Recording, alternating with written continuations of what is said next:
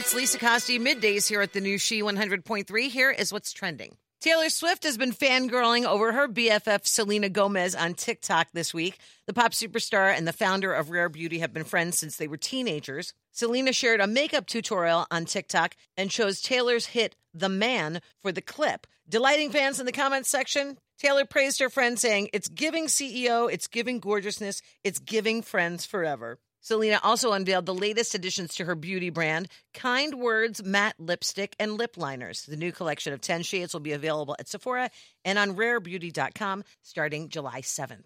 Anna Faris is speaking out about divorce. On Chelsea Handler's podcast, she opened up about ending her first two marriages. She was married to Ben Indra from 2004 to 2008, and then to Chris Pratt, who she shares a nine year old son, Jack, with from 2009 to 2018. She said, I'm like a divorce veteran. I've been divorced twice. It hit hard the first time and turned me into somebody that I didn't recognize.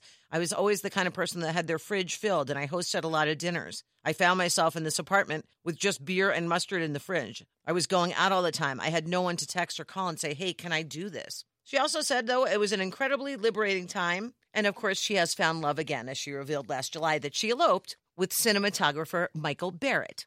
And you know it's a throwback weekend here, and we're not the only ones that love throwbacks. So do theater goers. The new Back to the Future musical, based on the Robert Zemeckis classic 85 science fiction film starring Michael J. Fox, will open on Broadway in 2023. And yes, it will have the DeLorean. And that's what's trending. Have a great weekend, and thanks for listening to the new She 100.3.